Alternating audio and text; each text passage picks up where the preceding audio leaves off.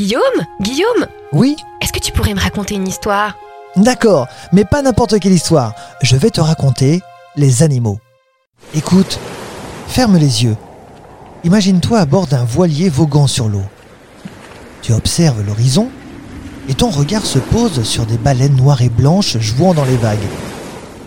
Mais ce sont des orques On la nomme baleine tueuse. Est-ce que c'est une baleine? Est-elle une tueuse? L'orque est nommée baleine car c'est un animal très impressionnant. Elle peut atteindre 9 mètres de long et peser jusqu'à 9 tonnes pour les plus gros gabarits. Mais il n'en est pas moins que c'est un dauphin. C'est même le plus grand dauphin surpassant son cousin, le grand dauphin gris, appelé aussi dauphin souffleur, que nous connaissons tous notamment par le biais de Flipper. On l'a appelée tueuse car c'est un prédateur au sommet de sa chaîne alimentaire dans le milieu marin. Vivant et chassant en groupe, elle peut terrasser un grand requin par exemple. Également, autrefois, les hommes en avaient peur de par ses couleurs noires et blanches et par rapport au fait qu'elle volait très souvent le poisson dans les lignes des pêcheurs. Pourquoi cette couleur noire et blanche? Dame Nature est bien faite. Les couleurs sont faites pour le camouflage.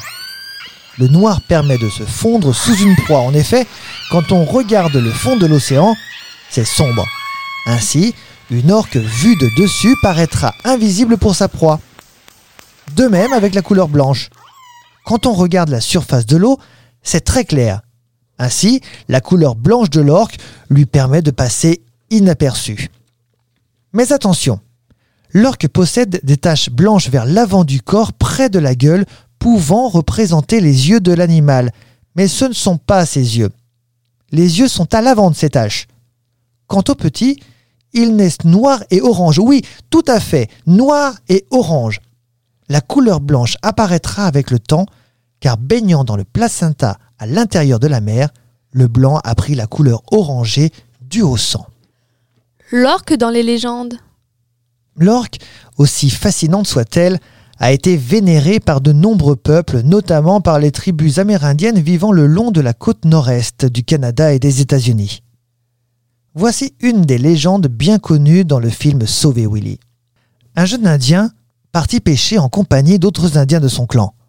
Une tempête éclata pendant la chasse et il se retrouva échoué, complètement seul. Il tailla alors la première baleine du monde dans un tronc d'arbre. Puis il la jeta à l'eau en récitant une prière. Salana, Eyung, Aiesis. Salana, Eyung, Aiesis. La bûche coula à pic, puis l'eau se mit à bouillonner. Une orque en jaillit et le jeune Indien sauta sur son dos. L'orque le ramena jusque chez lui. Cette légende est communément appelée le bois de l'épaulard. Elle est présente dans la mythologie Tlingit et raconte l'origine des orques. Comment font les orques pour dormir? Les orques sont des mammifères marins et passent leur vie dans l'eau.